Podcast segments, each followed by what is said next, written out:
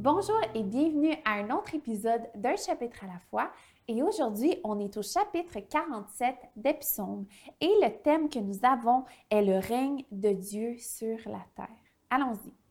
Vous, tous les peuples, battez des mains, poussez vers Dieu des cris de joie, car l'Éternel, le Très-Haut, est redoutable, il est un grand roi sur toute la terre. Il nous soumet des peuples, il met des nations sous nos pieds, il choisit pour nous un héritage qui fait la fierté de Jacob, son bien-aimé. Pause. Dieu monte au milieu des cris de triomphe, l'Éternel s'avance au son de la trompette.